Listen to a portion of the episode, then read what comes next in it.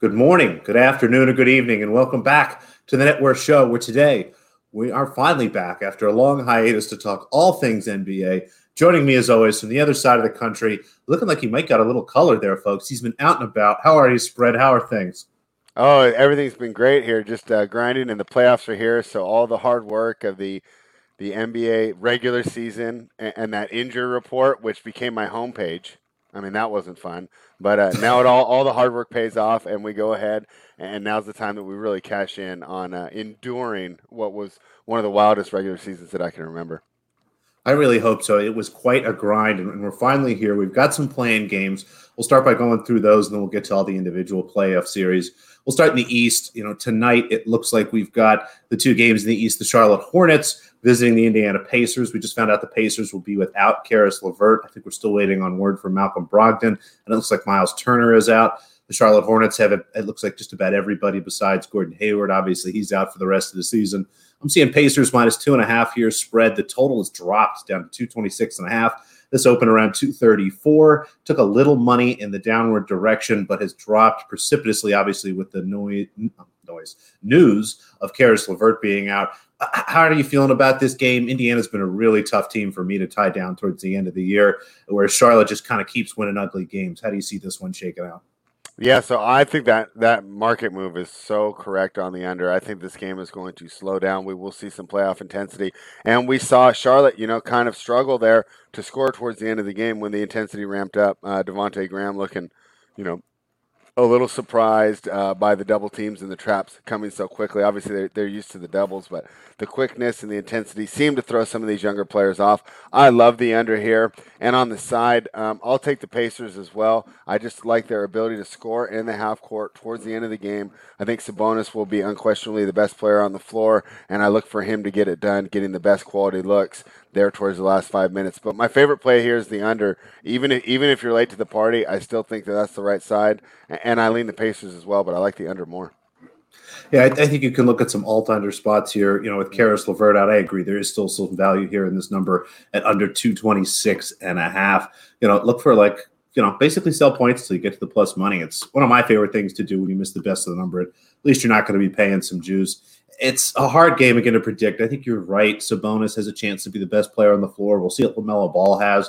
He's looked okay coming back, but I wonder if at the end of the day, the Hornets just, you know, plethora of wings, guys like Terry Rozier, PJ Washington, Devonte Graham, you know, they've been a little up and down, but they just have so much kind of firepower. Bridges there as well. And I wonder if that just kind of overwhelms Indiana here. I, I think they're going to be really shorthanded, the Pacers, that is, if they don't have Brogdon. It's going to be tough to get Sabonis the ball, frankly. So, you know, do you still feel as good about Indiana if it turns out Brogdon's going to be out? Yeah, I still like Indiana if Brogdon's going to be out. Obviously, I don't like it as much. And the other question, of course, is even if he plays, will he be effective? Is he going to get out there and try no matter what? And will he end up being a detriment and only be able to play five or eight minutes? But, you know, in this type of game, even five bad minutes from a player like Brogdon could, could really hurt the team. So there's obviously a lot of uncertainty, and we thought that the injury report would be easier to navigate.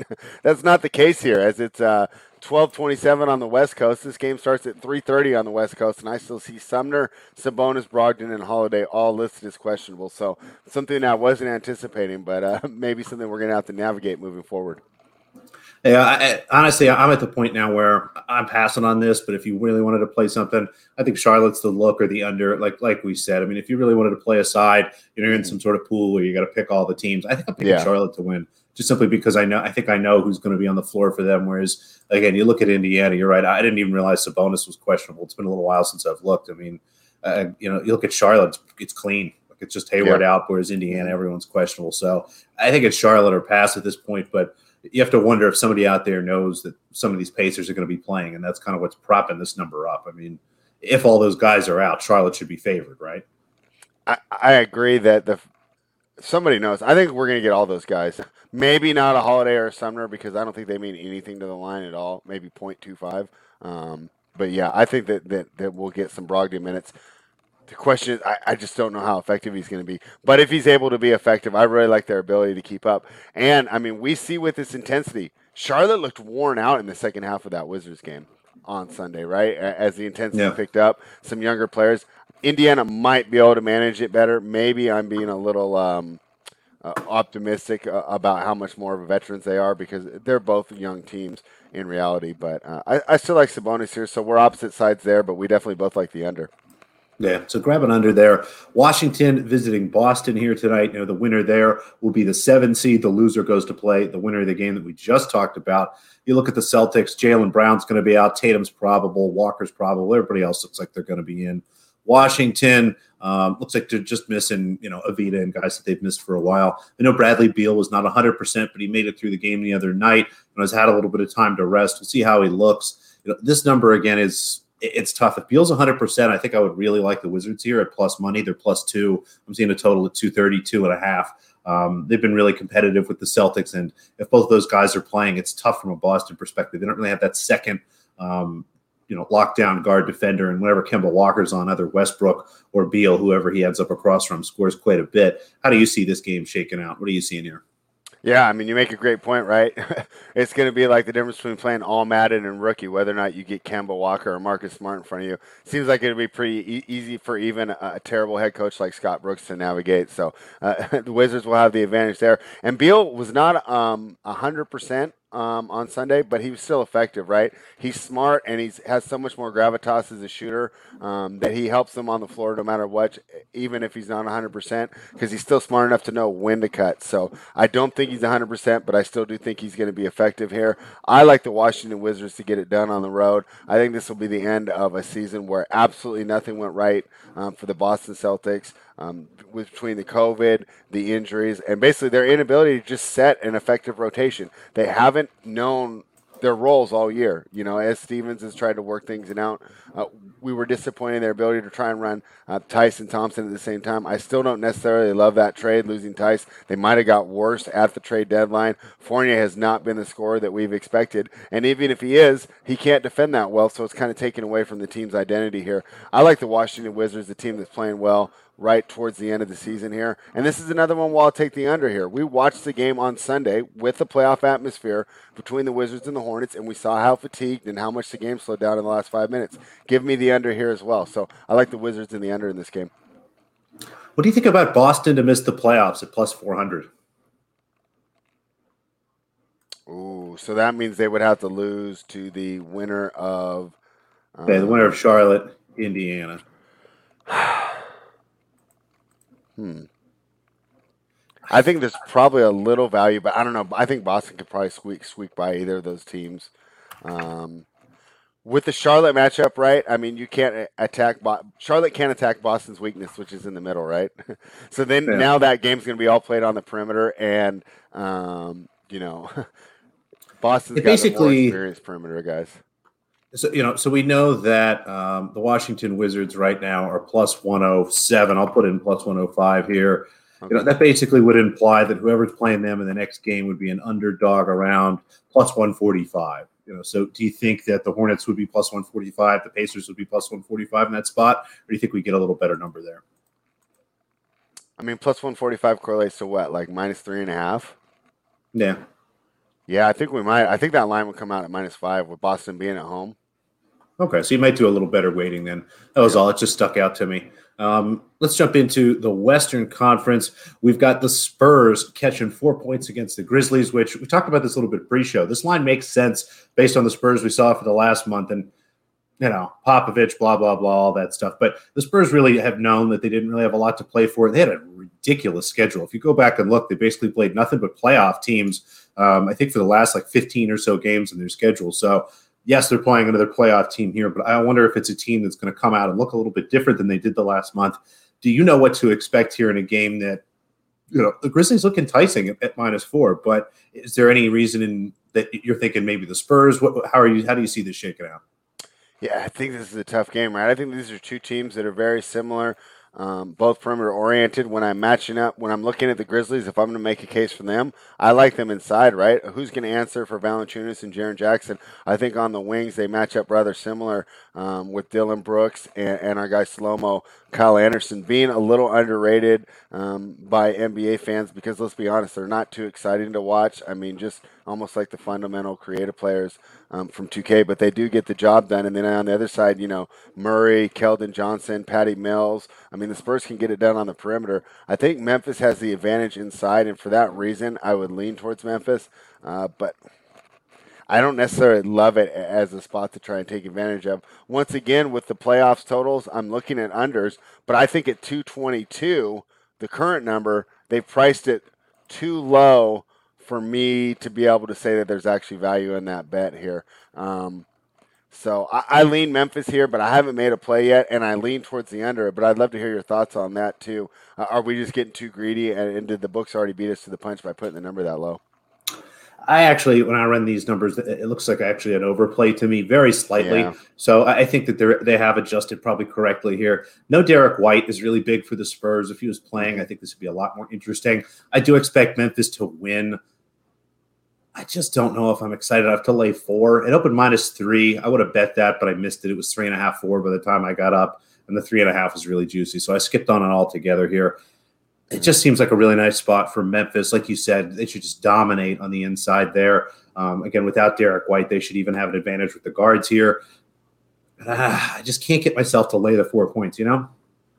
Yeah, and, and we'll see how we feel tomorrow, and we'll see if the Spurs take any money. But – yeah, that minus four is rough. It definitely could be a, a really close game. So um, lean towards Memphis, lean towards the over. But I think this is I think this is the toughest game to call. I think if I were to lay off any of the four games, I think this is the uh, most correctly lined one. Yeah, Golden State going to Los Main Angeles event. to play the Lakers. We assume that LeBron James is playing. I believe he's questionable technically. The Warriors are five point underdogs, maybe four and a half points, depending on where you look. I'm looking at a juicy five. Um, you know, the total's right around 220. That's been bet down, I believe, a little bit. Makes sense. Lakers totals are always pretty low when it's yeah. all said and done. Golden State's taking some money, folks. This is open six and a half, seven. I got a six and a half myself, luckily enough. So feeling pretty good about this. What do you think about this spot for Golden State? And maybe even more importantly, how are you handicapping this game for the Lakers and in terms of LeBron James? Are you expecting him to be kind of himself? you know, 50%, something like that. How are you approaching that? And, you know, then your general thoughts on the game. Yeah. So I think to handicap it, you just handicap it that he's 100% and you roll from there. Um, he didn't necessarily look 100% this weekend, but he didn't look bad. I mean, it was pretty close to 80 or 90. I'm pretty confident in, in his abilities um, to get it done. I would just probably be more worried about a re-roll. Did you see the re-roll on Sunday against the Pelicans? No, I did not. It was a quick one, and if you watched it live, you were a little worried, but it seemed like he was able to move past it. But the reason that stuck in my head is okay, even if he's 100% at the beginning of the game and we're watching in the first quarter, I think the probability of the re-roll is there, and that obviously has to be taken into effect. When I'm looking at this game, of course, I mean, um, we've talked about playoff unders here, especially this game one before these numbers get bet, bet, bet down. Um, I definitely like the under here, and give me the Warriors on the money line here. I think that's the best value of any play. Uh, I do think the Warriors can get it done here. And here's the idea, right? I think that if the Warriors if the Warriors keep it close, if the Warriors cover, I think they win. If they lose, they get blown out. So um, if they keep it close, I like Steph here. I like Steph to run away with it. Obviously, all the usage is going to be funneled through him. This is a team that's really coming together here towards the end of the season. Won their last um, five games, and they were they were good wins over quality teams. So uh, I really like the way they look against Memphis. Draymond Green is kind of like that X factor. Um, you know, whereas he might not put up in the stat sheet or do a lot for DFS, but he's going to do all those things to help the team win, uh, without having to worry about Wiseman working in, you know, and kind of eating those minutes. Uh, this team knows where to go. I think this is really close to to to almost close to being evenly lined. Um, go ahead and give me the Warriors on the money line as a value play there. Yeah, I, I, like the Warriors even still at these numbers. You can find a five, a cheap four and a half, that's good. And then sprinkle a little bit on that money line, plus 150, plus 160. Anything in that range looks okay to me. So it yeah. seems like we think the next set of games then we're going to get is – you know, the, the, East seems a little murkier to us. But mm-hmm. as I start to look at it, I'd have the the loser of Washington Boston probably like a four five point favorite hosting. You know, the winner of that Indiana Charlotte game. Does that sound about right to you? Yeah, that's what I would put it at. Okay, and then in the West, you know, it sounds like we're assuming the Grizzlies are in, or no, I'm sorry, the Grizzlies will be playing the Lakers or the Warriors. Yeah, you know, I still have the Warriors or Lakers favorites there. What do you kind of estimate that line possibly being? Uh, well, just one thing. If you guys did want to jump in on the Warriors, I think the Lakers take tomorrow, so just go ahead and wait and, and, let that public money roll in. And then I think on the other side, the Warriors and the Lakers are going to be such a public team that even if our models spit out like a four or five, I think whoever loses Warriors or Lakers will be like minus six or more, and probably take money at the open. Yeah, I, I, think you're right. As I'm starting to look, it might be a little bit shorter. Memphis has taken some money and had a little bit of respect. I, I'd yeah. probably be if it was the Lakers minus six. If it's the Warriors, probably minus four or something in that range. Yeah, I guess but that's true, right? Because it was minus three. It closed minus three, but it went from five to three. It opened five yeah. last time. So, all right, let's jump into the actual playoff series that we have lines for. Um, you know, we'll start with the series lines, and we'll of course look at angles for everything. Some of these series lines are a little tough to bet, and I'll start with the Knicks the Knicks. The Knicks are hosting Start playoff the hardest basketball. one. Awesome. The Knicks are hosting playoff basketball. People, let's just take a second. Be excited yeah. for that. I, for one, really hope that they win this series so that I can personally go to the Wells Fargo Center and boo Knicks fans in a playoff game. I've never gotten to do that. And my Philadelphia 76ers watching life, my 33 years of existence on planet Earth, I guess I probably could have when I was younger. My parents didn't take me; they were cheap. But that would be my first try, and I'm really excited for that spread. But for now, the Knicks, uh, you know, it looks like they're basically, depending on where you look, anywhere from minus 105 to minus 115. Similar thing with the Hawks. It's pretty much a pick 'em plus or minus wherever you look. I keep seeing tweets that the Knicks are plus money somewhere, and I don't know where this magical land is. But if you have access to it, you should probably bet that for a little bit. I agree with this price though, spread. I think this is very close. It, seems to me like a series where the home team wins just about every game here, and there is an angle I have for that. But I'd like to hear your thoughts in general. What do you think about the price? What do you think about the matchup here? Yeah, I mean, this game should be a lot of fun. Or this series, we have you know a team that I trust defensively uh, against the team that you know uh, I do not trust defensively, but the issue is the Hawks can score even against good defense, right? I mean, I have great shooters there with Gallinari. Um, I got Huerter, Bogdanovich, and Bogdanovich Trae Young. Huge. Yeah, Bogdanovich, and, and, I was kind of laughing at that signing earlier in the year, but he has turned out to be uh, an excellent complement to Trae Young there as well. And so here's here's one of the things that I've heard people talk about. The Knicks have been playing playoff intensity all year. So is their level really going to raise? I mean, that's one thing that I think the reason that we um, and the public this year love backing the Knicks. One of the few NBA teams we knew what we are going to get every every single night in and night out, right? I mean, betting the Nets was like you never knew what you were going to get, you know. And I could probably name name four or five other teams like that that were kind of picking and choosing uh, their spots on when to compete. The Knicks gave it hundred percent. Can they raise their level, or were they already there? Um, I, I, I really think this is a tough series. If you pin me down, I would probably lean the Hawks because in the new NBA, offense seems to beat defense. Um, but I definitely don't love that idea, and I don't even know if I'm going to be getting involved. Yeah, I think the Knicks would really like to have Mitchell Robinson for the series. They're not. That extra big body would be good against his team. Mm-hmm. There's a few key matchups here. You know, we'll start with the guards. The Knicks guards against Trae Young. Um, mm-hmm. You start to look at some of those matchups. The Knicks guards are very talented, but there isn't anyone that sticks out to me from a defensive standpoint. Like I don't see R.J. Barrett or Reggie Bullock really trying to lock down Trae Young. But at the same time, on the other end of the floor, Trae Young has to guard some pretty talented players. So if you can work him, run him through screens from that level, kind of put him through the old school Steph Curry treatment where whoever Trae Young is guarding is running through screen after screen after screen, and you're just trying to beat him up on that end. The Julius Randle matchup is going to be really interesting for me. I'm curious to see if they put John Collins on him. He's crushed John Collins this year. The numbers yeah. are ridiculous when they actually play. It's it's bad. That's what I mean. It's I've seen some of that stuff. So are they going to keep doing that? Or are they going to try something else? Because I don't know if they have anything else. I think Randle overs are going to be a great bet in this series. If you're a DFS player, I think that's going to be really nice. And at the same end, you know, Atlanta's a lot of what they've done offensively has been unlocked by Bogdanovich. And I wonder if Randle has a chance to try to lock him down. So that's kind of what I'm seeing in terms of like the, the key sort of axioms, the key matchups here in the series. And it just it looks really even to me. I think we're going seven here. So I looked at a couple angles. You know, the total games played here spread. I'm looking at over six and a half plus 250. I'm sorry, over six and a half plus 195, almost two to one. I don't mind that, but what I like even better, series correct score here spread the Knicks to win the series four to three at plus four fifty. What do you think of that? Yeah, I like that. Um, you know, because you're going ahead. Yeah, that that's a pretty good one. I like Knicks it. win at seven in the Garden. Yeah, and, and our guy uh, T hole doubles against Julius could lead to a ton of open threes. Julius assist props over maybe a good look. Yeah. I like that angle. That's a good angle. Yeah, because he's Crush Collins. So, so what do you think of that? I mean, you like Atlanta in this series. I, am going to go Knicks four three. I mean, if Atlanta wins, it's probably one of those kind of four two, you know, kind of in six game situations. Looking at Atlanta four yeah. two plus four seventy. Let me see what the game spread here is. You know, you could go Atlanta minus one and a half. So again, if they win in yeah. six, that's plus one eighty. I mean, uh, do any of those kind of appeal to you? I, I think you got a great point. Do you think Atlanta can win in the Garden in Game Seven? That's tough for those young guys, right? There's a lot of young guys on that team. Um, not a lot of playoff experience there. That would be, be a very fans. intimidating offer uh, uh, to try and go through. So, yeah, I think you got a great look there. Yeah, I'm going to go 4 3 Knicks. Again, I think the Knicks win. If you like Atlanta, and honestly, I might, I might talk myself and sprinkle this a little bit, try to go for you know, the old Polish middle, if you will. But the, the Hawks mm-hmm. minus one and a half games here, basically, Atlanta wins in six or better that's probably the look I would take. But I agree. I like the Knicks here. I think that Randle and, and some of the pieces they have, they're just going to end up kind of overwhelming Atlanta here and hopefully being able to slow down again Bogdanovich, which I, I think has really been the key for Atlanta over the last month or so.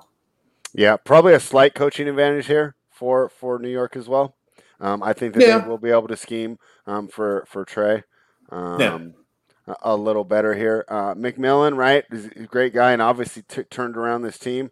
But this is where his ghosts or his skeletons or whatever you want to call it come home to roost because he hasn't done very well in the playoffs. And while I went back and I was trying to defend him, I think in one of our chats, you know, and mentioning the teams um, that he lost to. Uh, you know, the, the point that, that you guys were giving back to me that was a great point. It was like, yes, but he got swept and we didn't see any, right? So, like, losing to the Cavaliers with LeBron's not bad, but getting swept and not being able to compete is a little different, and they make up great points. And the reason it's bad that they got swept is because it meant that he wasn't playing any adjustments. Right? They got beat two games in a row, and then they ran the same game plan out there. Right? That doesn't inspire confidence from a coaching perspective. But obviously, people get better and learn. Right? Bill Belichick didn't do very good on the Browns, so um, let's see how that goes. But I do also think Thibodeau has a coaching advantage here. Hot Miami Heat playing the Bucks. We saw this last year. Went very well for the Heat. We did yeah. great. I think we bet the Heat in the series. We bet them every game. Boy, yeah. that was a lot of fun. But this is not last year's Miami Heat. It's the same list of guys for the most part. You're missing Kelly Olynyk, which I think they might went back more than they realize. Yeah, they've just been a disaster spread. I mean, uh, are we supposed to think that the Miami Heat just all of a sudden go back to what they were last year? I mean, the market doesn't. I'm looking at Milwaukee minus 315 here on the series price, and they've taken money. I mean, they opened minus 275, 250, somewhere in that range, depending on where you looked. And they're, you know, they're out to close to this number just about everywhere. You know, the Heat, I'm looking at plus 235. You could probably do a little bit better than that, depending on where you look. But I don't know. As someone that wanted to believe in the Heat putting it all together, I was bullish on them with the Oladipo trade. Even if he didn't work out, it gave him some cover to get some other guys in. But I don't know. I just don't see it all coming together magically here in Milwaukee. What do you think? No, I don't either, but they priced me out of this Milwaukee thing. So when, you know, all of Twitter and I joined in, right? I was part of the mob with the pitchforks making fun of uh, the Bucks for not kind of um, manipulating the playoff seating, so to speak, with uh, with their roster decisions and when they decided to play at full strength. Um, Pulling the Clippers. Right. So when everyone just decried this is the worst move ever, I'm thinking, okay, well, everybody thinks the Heat are going to win this series. I should be getting a great price on the Bucks. So, and this is where you know you get we get in these echo chambers, right? Because we follow all people kind of with the similar opinions. So I thought this thing was going to open at like minus 150, minus 175, just because everybody seemed adamant that that, that Milwaukee has no chance here, and that the same thing's going to happen. I thought that I was going to get a great value on Milwaukee, and that is not the case at all. Um, the books have said no, no, no. We're going to go the same price as last year. Um, I think if you are going to bet this series, the value is on Miami. Um, there's no way that they only win whatever. What would the implied percentage be on that? Like thirty percent of the time? Yeah, a little less. Yeah, yeah I mean, a little less than thirty percent. Miami wins more than thirty percent of the time, so my value is gone there. Um, that being said, I do believe Milwaukee's going to win. I love the addition of PJ Tucker here, and, Jrue Holiday is really showing uh, how much better he is than Eric Bledsoe. This closing five is going to be so much more tough. And the bubble was uh, was was built for Butler, right? Butler's built for the bubble, right? And that whole team, uh, the shooters, Robinson and Herro, um, with the dark background. We we talked about it multiple times how much it, that was a shooter's gym and it was an open run and, and good for those younger players. Um, so unfortunately, you know, if you're giving out a play, my the value's on Miami, but I do think the Bucks win and it's tough. You know, there's not even really good Bucks angles. I was looking the game spread here. You know, Bucks minus one and a half is minus one forty. Minus two and a half is plus one fifty five. Yeah. Look at some of the correct scores. You know, Milwaukee four one. You know, they win at home in Game Five is plus two seventy five. That's maybe your best option, but I don't like it. Yeah, it's just there's not much to get excited for. I like what you said about Milwaukee. Their defense has been much better, and again, for for Miami to win this, they're going to have to look completely different than they have. You know, all year. You know, we talked about the Spurs maybe be able to put it back together. But the Heat, this would have to be a complete change what we've seen all season, not just the last month. So I'm not particularly counting against that. I think Milwaukee does win the series, but like you said, it's it's hard to find a way to attack them. Yeah, I mean, obviously, Jrue gives them another ISO option. So if Milwaukee's smart, and first of all, that's a huge thing because they haven't shown anything so far that, that makes that a safe assumption that Milwaukee will be smart. But now they have two ISO options to get away from Giannis at the end of the game. Of course, Giannis is awesome as a creator, but hey, let's get him down low. It's too easy to build that wall. Miami knows how to do it, so you need to attack him a different way. I would put Giannis in the dunker's position, but this year you'll have Jrue or Middleton to try and be your, your ISO creator there. Um, let's see if they can take advantage of that. Unfortunately, it's Milwaukee, so we can't assume that they're going to do the smart thing. Blazers, Nuggets. And this is one of the series prices. I've got a wager here. Again, this is similar to the Knicks. It's just about a pick 'em, you know, anywhere from minus 105 to minus 115 on either team, yeah. depending on where you look. The Nuggets, of course, without Jamal Murray. The Blazers, one of the best teams over the last month with Nurkic and everybody finally being healthy. Mm-hmm. I think there's some value on the Blazers here. Um, I might end up just betting the series price, frankly. I haven't yet, but as I start to think of the matchup, you know, I don't see anybody on Denver who's really going to be able to slow down Lillard or McCollum, let alone t- two guys that can do it. Um, you start to look at the matchup. Yes, Jokic is very good, but Nurkic has been generally pretty solid against him. Um, Nurkic was the guy that Jokic replaced in Denver. I mean, Nurkic started there, so I think there's you know going to be a lot of focus there. I just I like this matchup for Portland. I think there's some value in them. You know, what do you think? Yeah, I don't. I haven't bet it yet. I actually lean the other way. I still like the Nuggets here, but I don't know if it's enough to make a play. Um, so my idea is that that Jokic is going to be the best player on the floor, and that even if Nurkic learns some things, uh, the amount that we've seen Jokic's game uh, improve since he left. You know, there's obviously some new wrinkles here. Uh, he's smaller, he's quicker. It's it's feeding him well here, and I do. I, I do think that they can trouble the, these guards here. I like Campazzo. He's annoying. I don't think he's going to stop sh- shut down Lillard, but I think he'll annoy him and make him work. Um, I think that Rivers is an average defender, but he's not absolutely terrible. Um, and if we get some Will Barton minutes, that's a nice little a pick and roll addition that they can run on the offensive end. And on the flip side, I do love the way the Nuggets' size will be able to go at the Blazers' weakness inside. So um, I do believe MPJ and Gordon are a nice little combination to get some foul trouble on Nurkic. And if so, that's where we get trouble because Kanter will get eaten apart. And and we've talked about it before. These can't you can't run Kanter and Melo in the same lineup, but Terry Stotts still does it. For so so we run down coaches all the time, and I love Stotts as a coach, except for that thing that he does right there. That's like the one thing that I have a problem with. Otherwise, I do think that he kind of doesn't get a fair shake. You know, they want him um, to have the Blazers play better defense. Look at the roster, right? I, I, don't even think Thibodeau makes that roster good, but who knows? I didn't expect him to do that with the Knicks year, this year either. But um, I still do like the Nuggets here. Um, I do like the addition of Gordon. Um, but I'm not necessarily confident enough to, to, to take advantage and jump in on that price just yet. Oh, you muted. Sorry. Yeah, That's that good. makes sense to me. I mean, I like Portland. I do have some Denver futures from a long time ago, back when they mm-hmm. traded for Aaron Gordon and Jamal Murray was healthy. Well, so. and that was awesome then because they were a legitimate contender at that point. Yeah. So uh, unfortunately, that's probably not going to work out, but we'll see. I think this the series will be competitive. The look for me was Portland minus one and a half. Um, plus 190, I was able to find. I'd play that down to about plus 175. If Portland does win this series, I don't think it's going to be in game seven in Denver. So minus one and a half is Portland basically in six or better. Um, you know, again, you're getting a much better number, obviously, than the series price. And I really would struggle. Denver's been very good. Jokic himself has a great record in game sevens, especially in Denver. So what do you think of that look? I mean, Portland won a game seven that cost me thousands two years ago in Denver.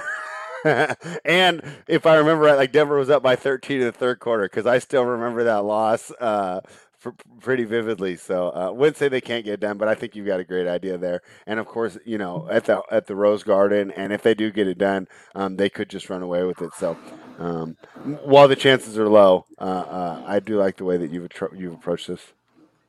Yeah, I, I, think that's kind of the angle. And again, I might go back some Portland. We'll see, but. Uh, I always try to think about what the scenario is, and you know, hopefully get some value that way. The last series we have the Clippers minus four hundred against the Mavericks of Dallas. I assume Porzingis is going to play. We'll see. I mean, really, this comes down to you know whether Luka can go supernova probably mm. three times. I mean, maybe they get one bad Clippers game and three great Luka games. I mean, how to uh, you know if you had to think of a way for Dallas to win the series, what does that look like? Um, I hate to say it, but a Clippers injury. right? Kawhi goes down or George goes down, and then I think Dallas could win. Um, I don't know. I don't really like Dallas's um, chances here, but I, I've been underrating them. You know what? I didn't realize. You know they're like 15th in the league in defense. In my mind, I've been rating them as this terrible defense. I didn't realize they were average, which um, when you have Luka, that's all you need. The one nice thing is, I think towards the end of the game, he does have the firepower. If it gets into a shootout, you like it. Clippers' path to victory is to win these games by five, seven, ten, and just stay ahead all the time. I, I like his ability in the last two minutes in a really close game to keep it close. I just don't think they can keep it close for four games. And the thing is, I don't think they can get the stops either. Um, even though Luka is probably better in that situation, uh, I don't really trust Dallas to get the stops they need to. And let's see if Rajon Rondo can do what he's brought here to do, and that's stop Paul George from playing ISO ball and hero ball in those last two minutes. Play like a team, get the good shots they get for the first 43 minutes of the game, and not completely fall apart mentally towards the end of the game. Um, Ty Lue should help a bit with that as well. So I like the Clippers here. I think this is pretty easy not to get involved with, though. Um, that price is way too high. At that price, it's dogger pass, but I really don't believe the Mavericks get it done, so I won't be investing.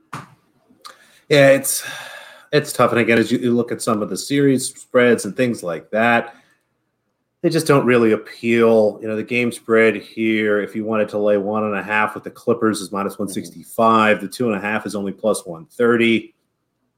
It's just there's just not a lot of great ways to go about it. So they expect the Clippers to, to advance here. You know, night to night, I'm sure we might get one or two good looks in terms of prices on um, the Mavericks, but I agree the Clippers advance here. So um, that wraps up all the series prices. Let's just take a quick look at the futures market because the Nets are still the favorite to win the East spread. And, and do you have any thoughts on why that might be? We talked about it a little bit pre-show. You know, I think for a lot of people looking at this, it might look a little odd, especially some basketball bettors and people that follow it pretty closely. We know the Nets really haven't played too much together. You know, everybody's a little banged up here as they come in, and they have the tougher path. They're going to have to beat the Bucks and probably the Sixers just to make the finals here. So as you start to look at, we'll start with the Eastern Conference futures. A, why do you think the Nets are still the favorite? And if that number is really incorrect, kind of like I'm positing, is there value in anyone else? Yeah, there's definitely value. Take your choice. I say you either choose you choose a team to ride with, and you roll with either the Sixers or the Bucks. I think it's I think it's be fair to say for me to right now. That I mean, I think they all have a pretty even chance of winning. I think you know if we did this first take style where you know I just had to disagree with you and you just gave me a team, I can make a strong argument for any of those three teams to go ahead and make the NBA Finals. So I say you choose whichever one you like more and you go for that. There's no value on the Nets at all. Do I understand it? Yes, the big names, right? Um, Kevin Durant, we've watched him um, you know, perform awesome in the playoffs before, and just there, there's it's going to be really hard to stop them. You know, as much as we talked about PJ Tucker earlier, that's still an advantage matchup for the Nets. Harden's always crumbled in the playoffs, right? So everybody's looking and saying, wait a second, if he doesn't have to carry the load to get here, maybe he's not going to fall apart, and we'll still get the effectiveness uh, and not shades of the O from 27 famous Game Six here. So I do I do understand why the Nets are the favorites, but I think you can extract value by choosing who you like either better, the Sixers or the Bucks, and playing them to win the East. And and the other more perplexing thing is the site that I'm looking at. I don't know where you're looking at. The Bucks and the Sixers have the same odds to win the East. The Bucks have to beat to the Sixers and the Nets. Yeah, that doesn't. I mean, are you seeing the same thing where you're looking? I was confused to see that. I don't know if that's the same anywhere else. I've got two places up, and they're not exactly the same with the other place, but they're pretty close. I mean, uh, that, that would to me mean there's still some value in Philadelphia. I've backed them at plus 350 to win the East, so I've got enough there. But I mean, what do you think about that? If you can still get Sixers three to one to win the East, what do you think of that? Yeah, I mean, the reason I do like the Bucks here is I think that if I was to make the stab at this, uh, I like the I like their chances to stay healthy the most. Um, you know, we've had problems with the Sixers having injury concerns before, and you know, I mean, obviously we can say this about all the stars, but I mean, if if Embiid isn't even 100%, this team loses all their chances, right? So even if he gets banged up a little, and he's a big guy, right? We've seen this happen before. Um, you know, even some sort of sprained finger or anything like that uh, could be rough. I think I trust the Bucks to stay healthy the most. But you make a great point about the Sixers definitely have the easier path, and it's nice to see that the regular season and the number one seed actually is giving them an advantage. Yeah, as you look at the Western Conference, it's the two LA teams at the top the Lakers are slightly favored over the Clippers, which kind of I roll my eyes at. But you know, again, there's probably just a ton of Lakers money, and I don't know. I don't know who else to feel confident about. The Jazz at plus three fifty, the Suns at seven to one. Both of them probably have to beat both LA teams. I mean, uh, it's just a really tough market to pick apart because you know once you get past both LA teams, the Jazz and the Suns. I mean, there's no one else on this list that can really win the, the West, in your opinion, right?